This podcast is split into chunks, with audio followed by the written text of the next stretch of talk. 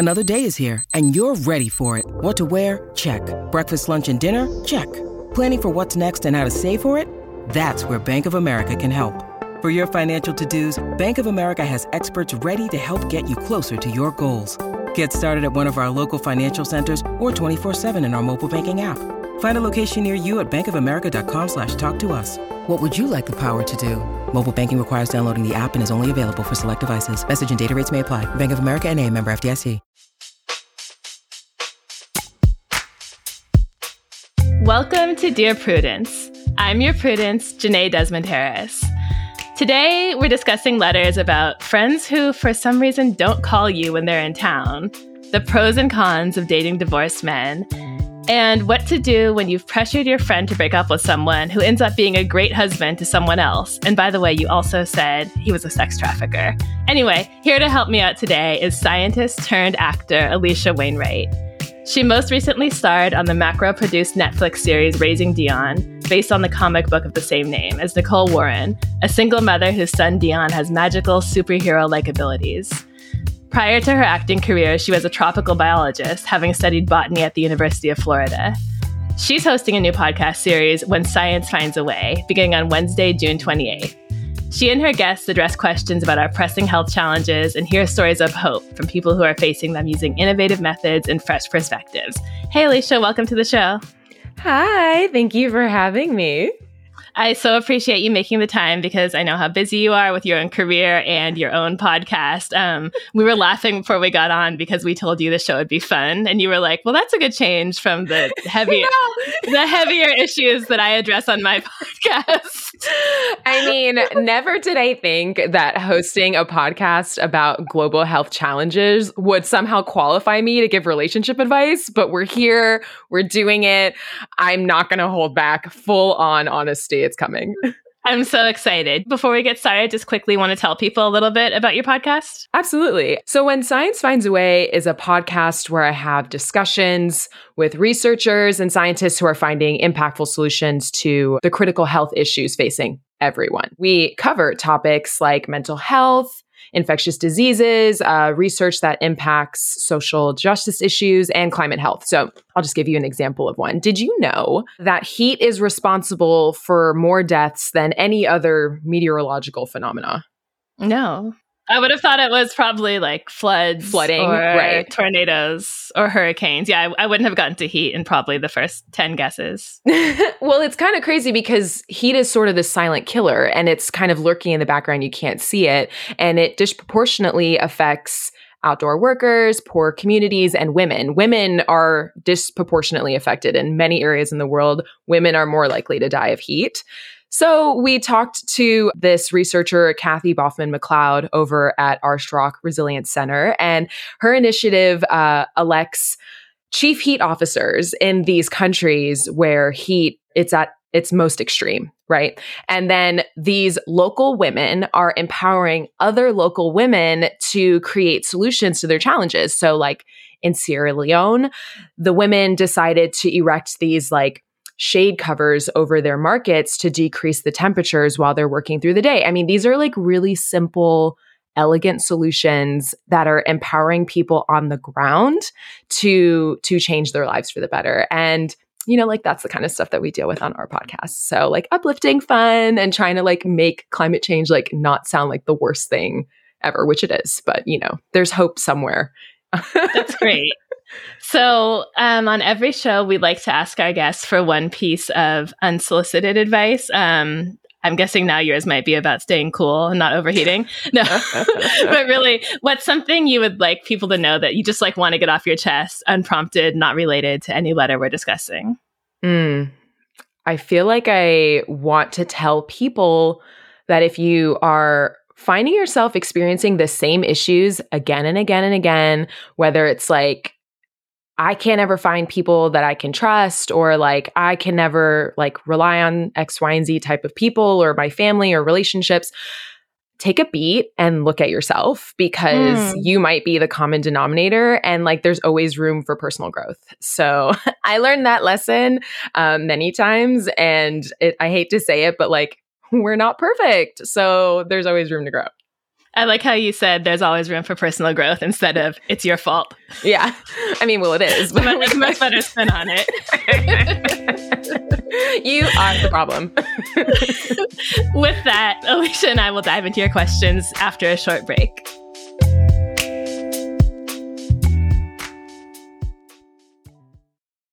This is the story of the one. As head of maintenance at a concert hall, he knows the show must always go on. That's why he works behind the scenes, ensuring every light is working, the HVAC is humming, and his facility shines. With Grainger's supplies and solutions for every challenge he faces, plus 24 7 customer support, his venue never misses a beat. Call click grainger.com or just stop by. Grainger, for the ones who get it done. Welcome back. You're listening to Dear Prudence. I'm here with Alisha Wainwright. Alisha, are you ready for our first letter? No, but yes. You have to be. okay. Can we just take a break and chat? No, I'm just kidding. Let's do it. it's titled Sad Friend.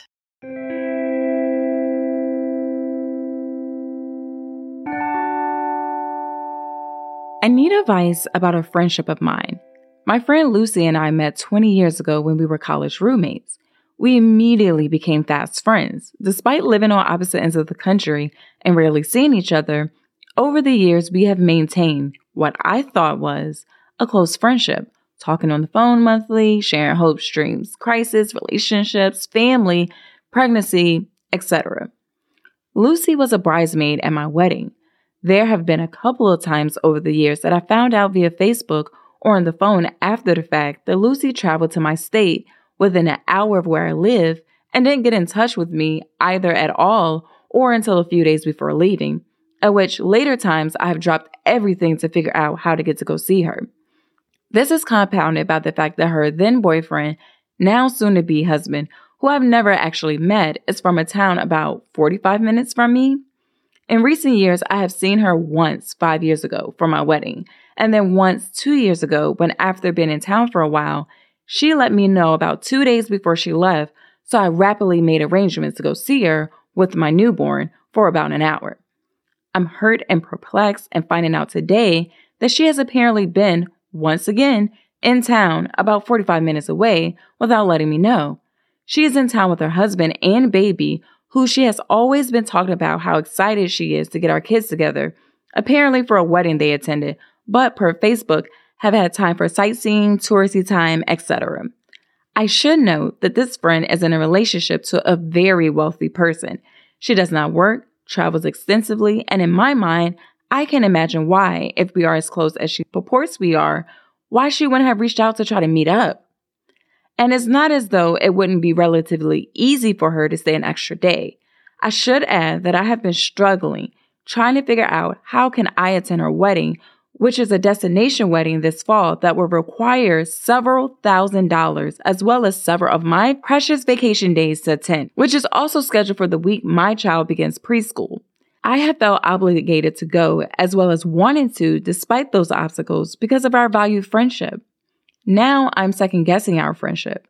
Is our friendship apparently way more one sided than I thought? I am a relatively realistic, down to earth person with several close friendships, but got a huge social circle. Have I somehow misread our entire friendship? Or is this a newer wealth class gap? Or am I being too sensitive? Or are we just growing apart? I just can't imagine a world in which I traveled to within an hour of her home and didn't let her know that I was going to be there to try to see her. I guess the main reason I'm writing is to try to get some insight as to whether I'm crazy, if I'm wrong to be so hurt by this, and also, I think looking for permission to say no to going to the wedding without being a terrible friend. Because I don't think I'm the one not being a great friend here. And I'm wondering if my feeling compelled to go was reflective of a relationship that doesn't exist in the way I thought it did. So, I just want to start off by saying, no, you're not crazy and acknowledging that this really hurts. Um, I've definitely experienced something like this where you have a friendship that you sort of take stock of suddenly and say, is it really a friendship anymore? Or is it just someone I've been calling a friend? Do mm. the do the behaviors and the interactions actually line up with what you would think of as friendship anymore? Have you? Uh, this happened to me quite recently, actually. Really? And uh I I moved to an area where a friend of mine that I've known since high school lives and I whenever I would travel, I would see her all the time because I was Mhm. visiting for a certain amount of time. And then now that I'm here more regularly, I never see her. Mm. And I always, and she'll drive up and be like 30 minutes away from my house and like not hit me up or anything like that. And it used to really hurt my feelings. And it hurt less and less once I realized like she matters more to me than I matter to her. And I just have to deal with that. And Hmm. so it just kind of shifted the way I thought about our friendship, which really sucked. You know, it doesn't Yeah. feel good. You want to feel like you matter to your friends. Right. Or maybe, I mean, just pushing back on it a little to make you feel better about your friend, but also I think this might be the case.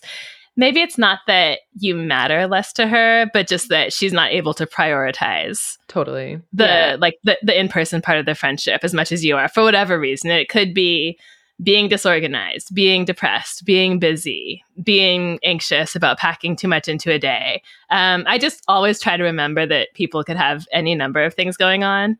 Um, But doesn't that mean the same thing though? Like if you matter less to someone, it's because they're prioritizing other things. Like it's just like a meaner way to Yeah. say the same No. thing. No, you're totally right. You're totally right. It just it could come from a place that's not like I don't like Alisha anymore. totally. It's just yeah, I'm not going to go all the way out of my way. Right, right, right. And I also feel like many times in my life, I've benefited from asking myself the question like, are you making this about yourself? Hmm. Or could this be something that they're dealing with that you just don't know about?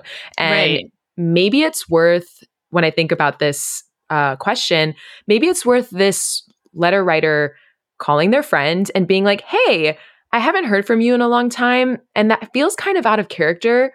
Are you okay? Mhm. And like Hmm. maybe that might foster a deeper relationship than you just being like, I'm having to constantly arrange my schedule for you and like feeling a little bit bitter and resentful. Like maybe there's a way to like enter the conversation with a bit of grace.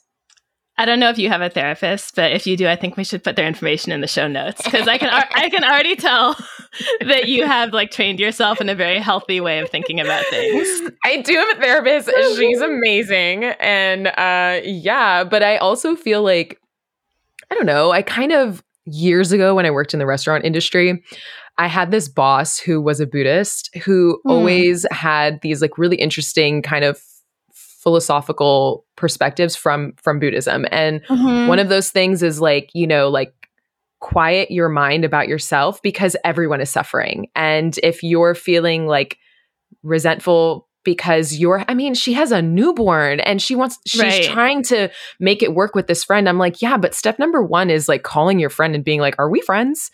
I just need to know that we are friends and I love you, you know? and are you doing okay? Yeah. and yeah. like those three powerful words, I miss you. Mhm, I think could go a mhm. long way right here. Um, I just think friendships that kind of go downhill are so tough and so hurtful because with romantic breakups, there's a clear breaking point, right? Like if someone isn't delivering and the relationship is getting a lower grade than maybe a B minus or a C plus, someone's going to say something and Yeah. someone's going to want to date someone else. But with friendships, you're allowed to have many friends. So there's no incentive to like officially have a conversation or get rid of someone. If you no longer want to be close to them, you can just kind of stop paying attention to them. And that can be really painful on the other end. Oh, absolutely. I mean, I have also done something like that. And uh, that friend called me out on it. And she was like, I want to have a real conversation with you about why I feel like you're avoiding me. And I Hmm. was avoiding her. I just didn't know how to like effectively and respectfully tell her how I felt. So instead, I just hurt her feelings for months and months. And that's not Hmm. okay. Uh, Right. But we had like a super deep conversation about it. We got super real about some of the issues. Like, maybe this writer, you know, like there could be so much that could be said. And I'm speaking from someone who like does not like confrontation. I want to avoid it at all costs. Join and I. I feel like I've surrounded myself with people who are they don't know how to not let things go. They're like, "Oh, I'm sorry, you don't like this. We'll sit down. We're gonna have a conversation about it." Mhm. And that's helped me. it actually doesn't help me because I still do it. But at But least it's- if they're taking care of it, it's okay. It only takes one person. Listen, man, it just takes one person to create a confrontation. But like they're coming out of love and they're coming out of hurt. So like I'm glad she came to me and, and asked me what was going on. And I was able to be honest with her and we were able to move past that with like more clarity. And mm-hmm. I feel like this letter writer, she just sounds like she also has a lot on her plate and she's not even considering like that a conversation with this friend could just make her feel a lot better. Mm-hmm. Or even just saying, you know, I understand that when you come to town or you're an hour away, we may not be able to get together, but you know, just let me know or we can talk yeah. on the phone. I mean, so I live in the Bay Area and I have a friend who lives in New York who works for one of the tech companies. And she used to come out a lot for work before the pandemic and we'd always get together. And if she ever came out and knew that her schedule was going to be packed with meetings, she would just tell me, Hey, I'm coming to your town. I'm not going to be able to see you, but just in case you see me in the street, like know that I'm there. I did that recently when I went to Atlanta. I had a going to my cousin's graduation from Spelman. I was in and out, packed schedule the whole time, arriving Friday night, leaving Sunday morning. And I told my friend who lives two hours away, you know, normally we'd see each other, but I just can't see where I'd fit it in. I still called her when I landed, like, hey, I'm in your area of the country. We still chatted about the fact that I was close by. And I think there's at least room for something like that, even if it turns out that Lucy does have a ton going on in her life and is just too frazzled to to make a hangout happen.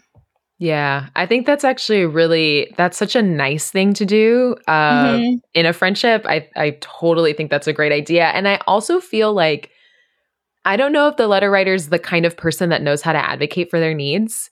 Um, mm-hmm. A lot of mm-hmm. people don't know how to do that. It's hard, it's awkward. And I think if she was like, hey, we don't have to meet up, but like, I would love to hear from you, it would make my whole yeah. day. And like, I don't know, maybe something like that. I think Lucy could be pulling back because she feels bad about not already like already having fallen down on the job in terms totally. of staying in touch you yeah. know so then yeah. you don't want to reach out because you're like oh she's probably mad at me and i don't totally. know and she's i don't building her it. own narrative yeah she has her own thing going on with by the way her newborn and her wedding that she's planning um, which brings me to like the key question should the letter writer go to the wedding she says i felt obligated to go because of our valued friendship if you can't have a conversation with your friend about something like this, I do think you have to really assess how deep of friends you are because mm-hmm. I've definitely been a, in a wedding party where someone in the wedding party told the bride, I can't afford to go to the bachelorette weekend or mm-hmm. I can't afford like X or YZ aspect of the wedding. And they were able to have a grown conversation about that. I think if you can't do that with your friend, like you need to take two steps back and think about where is your friendship and maybe you need to just open up with like again that grace of like how are you? Are you doing okay? Let me tell you how I'm doing. There's a lot of money. I got a baby like Mm-hmm. Wh- how much would this hurt if I didn't go? Or like, can I see you when you're in town next? And like, let's talk about it or something like that. I don't know. Yeah. Also, I'm getting into the weeds of weddings here, but I did notice that Lucy was a bridesmaid for the letter writer. Yeah. it doesn't sound like the letter writer is a bridesmaid for her. Mm-hmm, and mm-hmm. there could be reasons for that. Like maybe Lucy has six sisters and they're her bridesmaids, or maybe she has no wedding party. Right. But um, I think that's one small data point about how Lucy sees their friendship and how it may have changed. And I guess if this conversation doesn't happen, I would just ask the letter writer to reflect on do you value the friendship you have or value the idea of the friendship that you used to have? Yes, yes, yes. I also think like I know so many friends who've had bridesmaids that they definitely have X'd one of them out of their life up until mm-hmm. this point. Like, I don't know if it's like almost a bad omen if you end up on someone's bridesmaids list because there's always one where you're like, oh, we don't talk to her anymore. That's so true. it's so true. It's like, it's like you, rather than have your bridesmaid photo with you and all your bridesmaids, you should just like shuffle out certain people that you know you're going to lose anyway. It's like, Nicole, you can step off um, for this one. Thank you. You know, we, we won't be talking in five years. yeah. I already can sense it because you were kind of a bitch the entire process of this wedding. So it's so true. I do feel like weddings and like, well, bridal parties and weddings as a whole can be sort of like make or break moments in friendships, right? Totally. If you show up and it goes well, your friendship is deepened. If you don't show up or if it goes poorly or if there's a conflict about your duties, that friendship can really tank. So, bottom line, like concrete advice, um, I think that your advice for her to have an actual conversation is a great one. And honestly, that's the answer in 85% of these letters. Go talk to the person.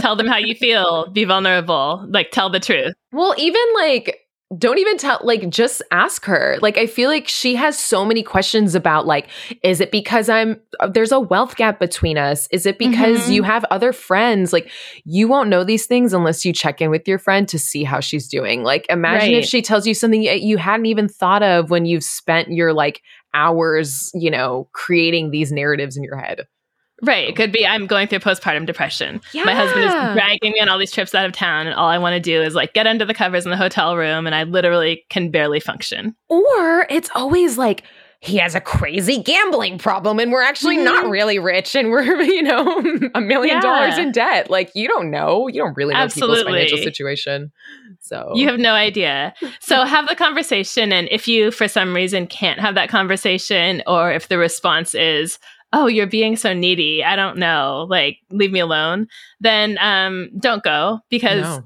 the wedding is not going to deepen your friendship because you if you're not in the wedding party you're barely going to see her there you'll mm-hmm. just be mm-hmm. going on a small expensive vacation that you didn't choose for a mediocre party yeah. um and you'll feel resentful and you'll be in no position to like be more open to deepening the friendship so you're well within your rights. And honestly, even if you were on good terms, you'd be well within your rights to skip a wedding you could not afford to go to, or that would be a stretch. Yes. And I think whoever is hosting that wedding, if you don't understand that, like you're a jerk. Especially with a destination wedding. I mean, yeah. let's, let's be honest, people have them so that fewer people will attend. Agreed. it's actually part of the goal. Anyway, good luck. You're listening to the Dear Prudence Show, and when we come back, we'll be reading more of your letters. Stay with us.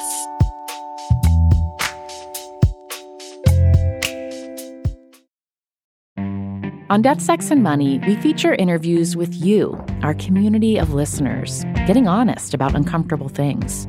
I developed an illness where it isn't safe for me to drive. A friend once said to me, Sex is like air. You don't think about it until you're not getting enough. This is a similar sort of thing if you just replace sex with driving. Listen to Death, Sex, and Money wherever you get podcasts.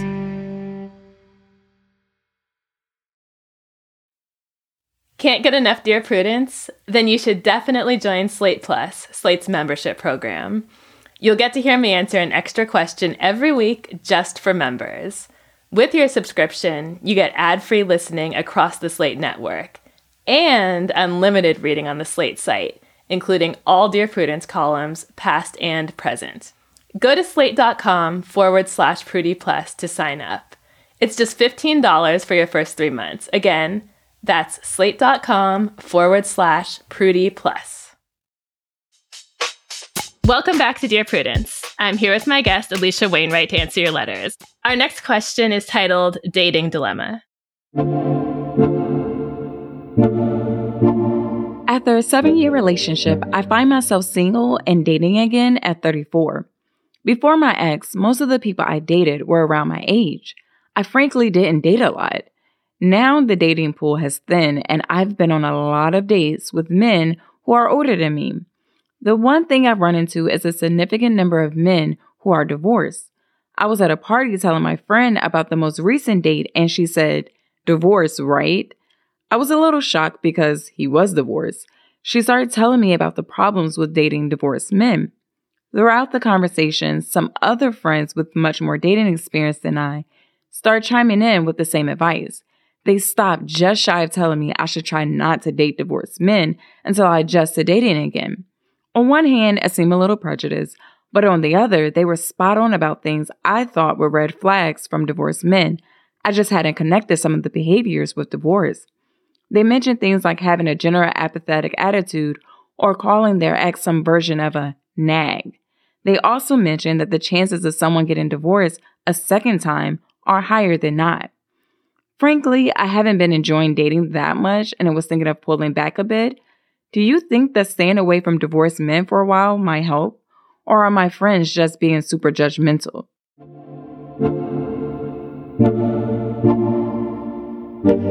There's so much to unpack here. Um, I, oh my with- gosh. starting with the fact that this friend, I know exactly the mindset they were in at the party. They'd had a few glasses of wine or drinks. Mhm. Um, they weren't drunk, but they were talking too much, and they were talking without a filter about things that were on their own mind. Because um, she'd probably just ended a bad relationship with a divorced man and needed to process it, and our poor letter writer was just there to hear all of it. um, Wrong place, wrong time. yeah. so that's my critique of the style, but um, I thought it would be fun to ask on the substance. If you had to say dating divorced men, yes or no, where would you come out? Okay, it's so annoying, but it depends. I feel like if you are a divorced person and you have not learned anything from your previous marriage, I would tell you, girl, you got to go. If Mm. this man has not learned anything, or worse, their divorce was not their fault, uh, Mhm. then you got to go because it takes two to tango. Most things you can point to fault on both sides. No one's ever inherently wrong. I think it takes like Mhm. two people to make a relationship fall apart. And if this person went to therapy, they went to couples therapy, and they can articulate why they were divorced and what they learned and what they did or didn't bring to the table, give that person a chance. Like they might actually be an evolved human being. People make mistakes all the time. And one mistake might have been marrying the wrong person. And like you can walk away being like, I married someone who like didn't work for me in X, Y, and Z, and I didn't work for them X, Y, and Z. And therefore we are no longer together. But I'm here with you, and you are the things that I enjoy about the, the like what I'm looking for out of the next partner. So maybe it could be great. Yeah, I think divorce isn't a big deal because I think marriage isn't a big deal. And by that, I mean Ah. um, anyone can get married. True. Being married is just a, a relationship um, where you decided to do some paperwork or you wanted to have a party. Um, anyone can do it. You don't have to have any special qualifications. Your relationship doesn't have to reach a certain level of seriousness. It's really just a ceremony and a party. And I think someone who's in a 10 year cohabitating relationship with tons of issues would have way more baggage and way more red flags than someone who had an eight month starter marriage and, you know, amicably parted ways, realizing that it was the wrong choice. I just think we should take some of the intensity around the idea of marriage and divorce. I agree. I also have never heard it described that way. And when you spell it out like that, I definitely see it. I also think like marriage can be what you make it. So Mhm. I've definitely heard stories of people who were dating for 10 years and then they get legally married and they're divorced within a year or two. And I've seen in friendships, people have beautiful, healthy relationships. They get engaged, they get married, and then all of a sudden they start to face real trials and tribulations Mhm. because there's something in their mind that changes in their relationship once they get married. So I don't, I mean, I'm not married. I can't really speak to that. But I would say there is just something about you know, legal family that brings out maybe a deeper, like a depth in your relationship. I don't know if it's true. I'm just I can giving definitely unsolicited. see that. Yeah, yeah, but that's I mean, kind of I my, will say, like, the world takes your relationship more seriously. Your relationship is treated as more serious by the world when you're married. Yeah. Um, and that's something that can add some intensity to it. yeah, I do think so. But as a general rule, um, no, I would say do not stay away from divorced men. Stay away No. from men who are bitter, men who talk about their ex all the time, Mhm. men who are in custody battles, men who show any signs of hating women or being resentful toward them. But those are men who could have been married or not married. Um, the- Agreed, the agreed. marriage- yeah, the marriage is not the thing that makes a guy a problem. I dated a guy who every ex he had was crazy. And it always ended. were you crazy this- once it was over? Oh.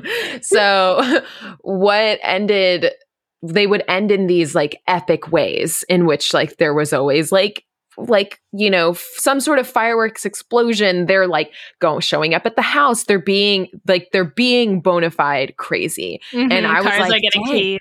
yeah yes and i was like that's wild like these women are uh, they sound crazy i hear it. And then as we started dating and i was getting constantly gaslit and then these like weird hot and cold like you know these sort of kind of classic symptoms of someone who is who doesn't who is trying to like mentally manipulate you, I found myself slowly becoming that crazy girl. Mm. I didn't key cars or anything like that. I actually just once we broke up, I literally never talked to him ever again because I wanted to prove like that I was not going to be the kind of woman he was with. Oh, you know, he's telling people she blocked me on everything. She's so crazy. She's exactly. on podcast talking about me.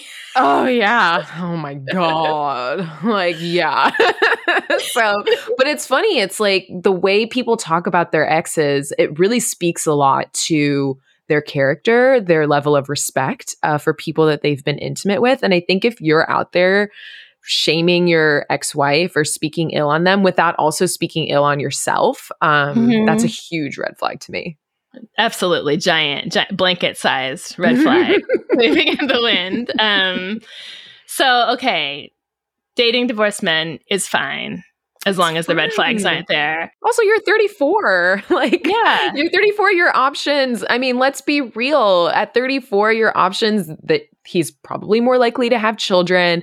He's probably more likely to maybe, hopefully, be a little bit more stable. Like, there's ups and downs to dating older men, like that can influence your relationship. But I also think, like, being with someone who is divorced, like, that's a huge life event that could actually make someone potentially a better person, you know, because Absolutely. they went through some sort of trial in their life and they came out on the other side hopeful and happy to try and date again. I mean, come on, like that's pretty resilient.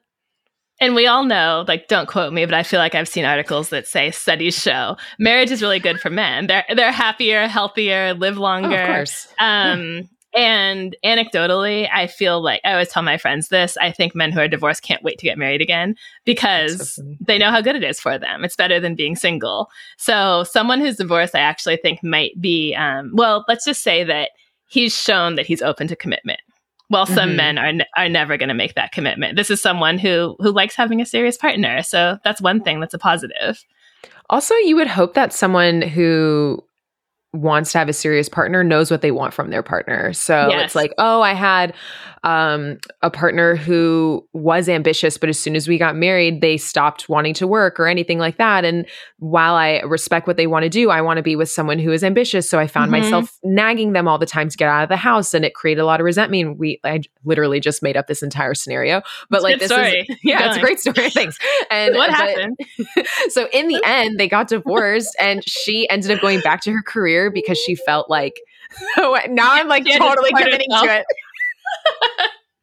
he was holding her back and he mm-hmm. realized that he wanted to be with a super ambitious woman. They just couldn't do it together. And they mm-hmm. know that now. So, yeah. and that book is coming out next fall. Straight to Netflix movie. Yeah. I do want to say to the letter writer, separate from the divorce question, if you're out there dating, it's hard um, there's going to be a lot of ups and downs, especially if you're using the apps. You're going to have your heart broken and get your hopes up and be disappointed. One thing I want you to do is um, not be so easily influenced by other people's opinions.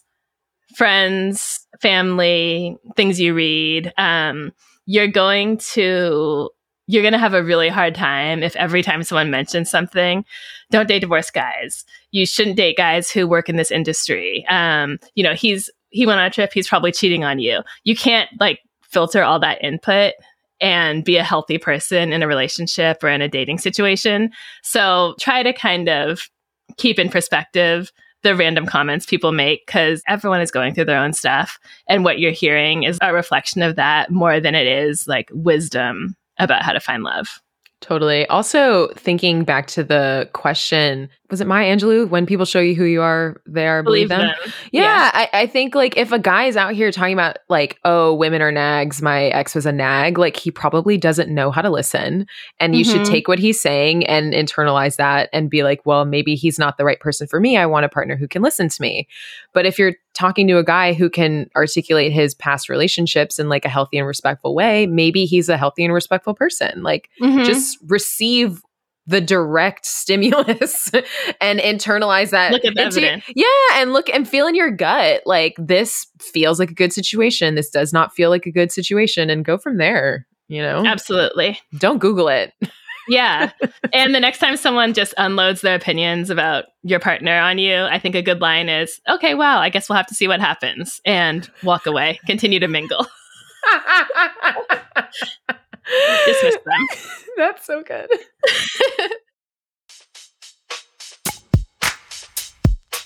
You're listening to the Dear Prudence Show, and when we come back, we'll be reading more of your letters. Stay with us.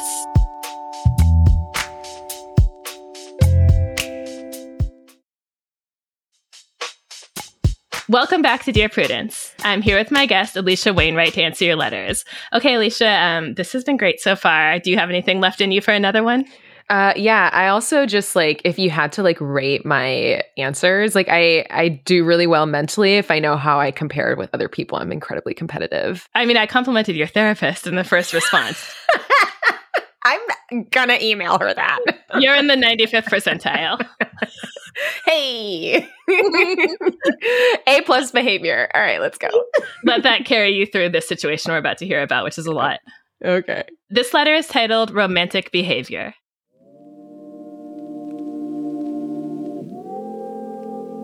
My friend Caroline is in her late 30s and very unhappily single. She has a prestigious, if not very lucrative, career, but also badly wants marriage and children, and so far it hasn't happened. Caroline does have high standards, but not unrealistically so. She's very beautiful, intelligent, and highly educated. I myself am single and child free by choice, but empathize with her longing for something she can't make happen on her own. About five years ago, Caroline met and started going out with an extremely handsome, charming man of seriously next level wealth who immediately showered her with gifts and affection. I and our other friends told her to be careful, that he was moving too fast and was likely an abuser or human trafficker who was manipulating her by love bombing. She broke up with him when he invited her on an international trip just a couple of months into their relationship. Five years later, Caroline is still single and currently going through the financial and physical struggle of freezing her eggs in case she either never meets the right man or meets him too late to conceive naturally. Three months ago, I started a new job with a close coworker, Emma, who has been married to the above mentioned man for about three years. They have a year and a half old baby, and she is pregnant with their second. They travel extensively with their child, own several gorgeous homes, and all in all seem incredibly happy. Emma never stops praising him, talking about all the nice things he does for her and what an involved, adoring father he is. It's the life that Caroline has always dreamed of. Emma is also beautiful, intelligent, and highly educated, but no more so than she is. Further, Emma is several years younger and makes more money of her own, so would have not only had more time to find another partner if Caroline had ended up with her husband, but been in a better position to have kids alone if she hadn't. I now feel stupidly guilty for steering Caroline wrong with regards to this guy. Should I tell her this and apologize, or hope she never finds out? The problem is that I'm getting to be very good friends with Emma, so I worry they'll run into each other through me eventually. Do I need to take steps to prevent that from happening? Or pretend I didn't realize Emma's husband is Caroline's ex, which will become increasingly implausible the longer I know them. Please help.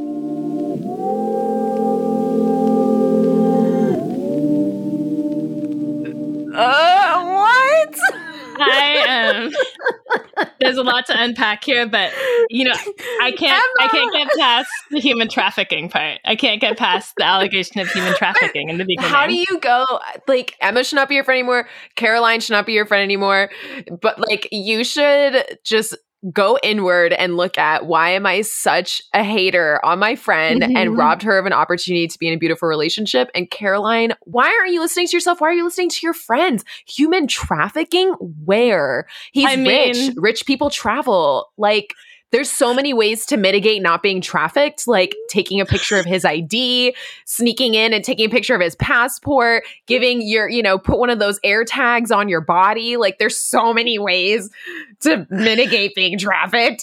like, if you think he's an abuser, cite some signs of abuse, not just yeah. him being rich and wanting to go on a trip. That's what you do if you're rich. You spend your money on trips. Okay, listen, in my life, I have dated these kinds of guys, and it comes with the territory that oftentimes they don't even live where you live, or like you're doing like long distance kind of courting. And then you get to that point where you're like, okay, someone needs to fly somewhere.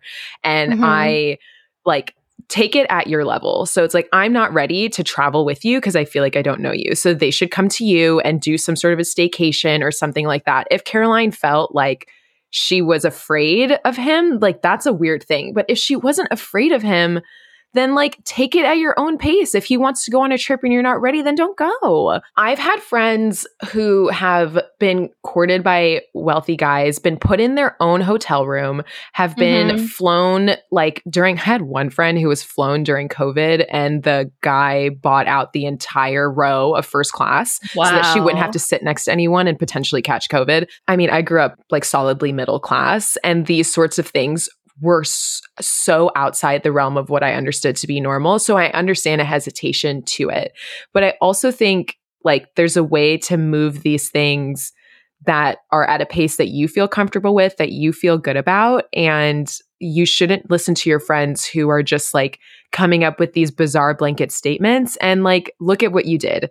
Caroline is still out there searching for her guy, and Emma is like happy, healthy, thriving, and somehow your friend. Like, who is this woman? Because she's surrounding herself with incredible women and ruining their lives. like, yeah, I actually wish Caroline would have been the one to write in because, well, I would tell her, you know, Caroline, I know you see this guy out here lavishing someone else with money and gifts and having a wonderful life. But if you broke up with him because of a baseless and stupid comment your friend made, um, he was not the one for you. One yeah. thing I don't see anything of in this letter is any mention of love compatibility yeah. or connection. Yeah. I mm-hmm. feel like the letter writer has this very strange um, kind of transactional approach to dating or matchmaking where it's like this woman has these qualifications and she's this age so she she deserves the guy with the most money more than a younger woman who doesn't need him as much because she has his own career and that's not really how love works no. like you want to marry someone who you are so into that when your friend says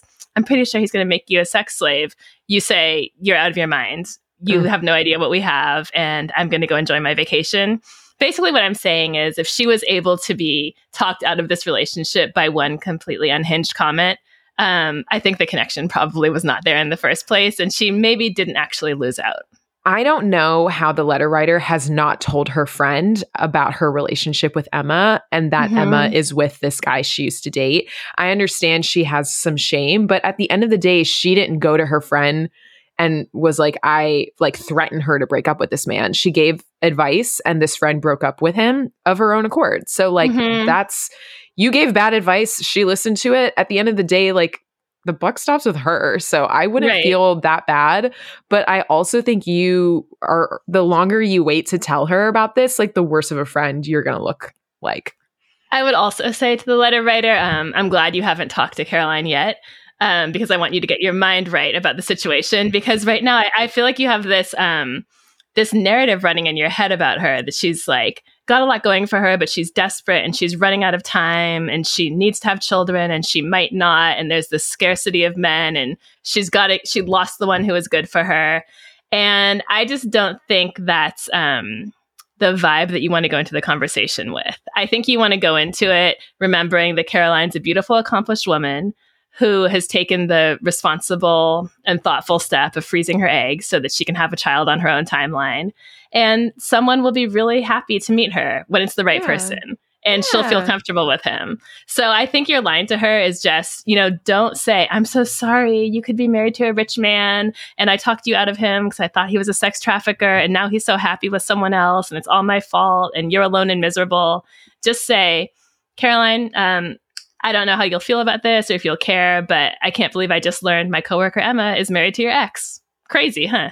That's it. Keep it light. It doesn't have to be so heavy. Yeah, yeah. Just kind of let it be a fact and then let her create her own thoughts about it rather than sort of impose your own thoughts on the situation, which is what you did it the first time and you feel bad mm-hmm. about it. Mm-hmm. So like Exactly. exactly. Don't do that anymore. In general, I say this as a busybody, like I love other people's business. Obviously, it got me into this job, but try, just try to be a little bit less of a busybody. Like listen to her what she's going through, reflect her feelings back to her, but stop with like giving direction and feeling responsible for her choices. When you start to feel responsible for someone else like missing out on you know, their prince charming, something has gone wrong. I absolutely agree. Those are all the questions we have for the week. Mm-hmm. I, as always, hope we've been helpful. Thank you, Alisha. Thank you. And, you know, this is so fun. I will say I love listening to dating and relationship podcasts, and never did I think someone would want to hear what I had to say. So, thank well, you. you're really good. You're very wise. Shout out to your therapist. Listen and subscribe to Alisha's podcast, When Science Finds a Way, where she meets the researchers and scientists finding impactful solutions to critical health issues worldwide, and the people who are inspiring and contributing to their work. New episodes of When Science Finds a Way will be available weekly on all major podcast listening platforms, beginning on Wednesday, June 28th, 2023. Do you need help getting along with partners, relatives, coworkers, and people in general? Write to me. Go to slate.com forward slash Prudie. That's slate.com forward slash P R U D IE. The Dear Prudence column publishes every Thursday. If you'd like to hear your question answered on the podcast, we are looking for letter writers who would be comfortable recording their questions for the show. You can stay anonymous. Dear Prudence is produced by Sierra Spragley Ricks with a special thanks to Brandon Nix and Emily Cherish. Editorial help from Paola De Verona. Daisy Rosario is senior supervising producer, and Alicia Montgomery is Slate's VP of audio. I'm your Dear Prudence, Jenée Desmond Harris. Until next time.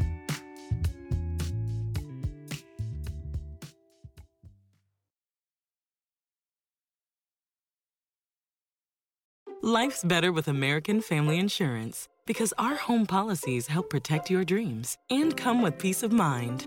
Save up to 25% by bundling home, auto, and life. American Family Insurance. Get a quote, find an agent at amfam.com. Products not available in every state. Discounts may not apply to all coverages on an auto or home policy. Discounts do not apply to life insurance policies. Visit amfam.com to learn how discounts may apply to you. American Family Mutual Insurance Company SI and its operating companies American Family Life Insurance Company 6000 American Parkway, Madison, Wisconsin.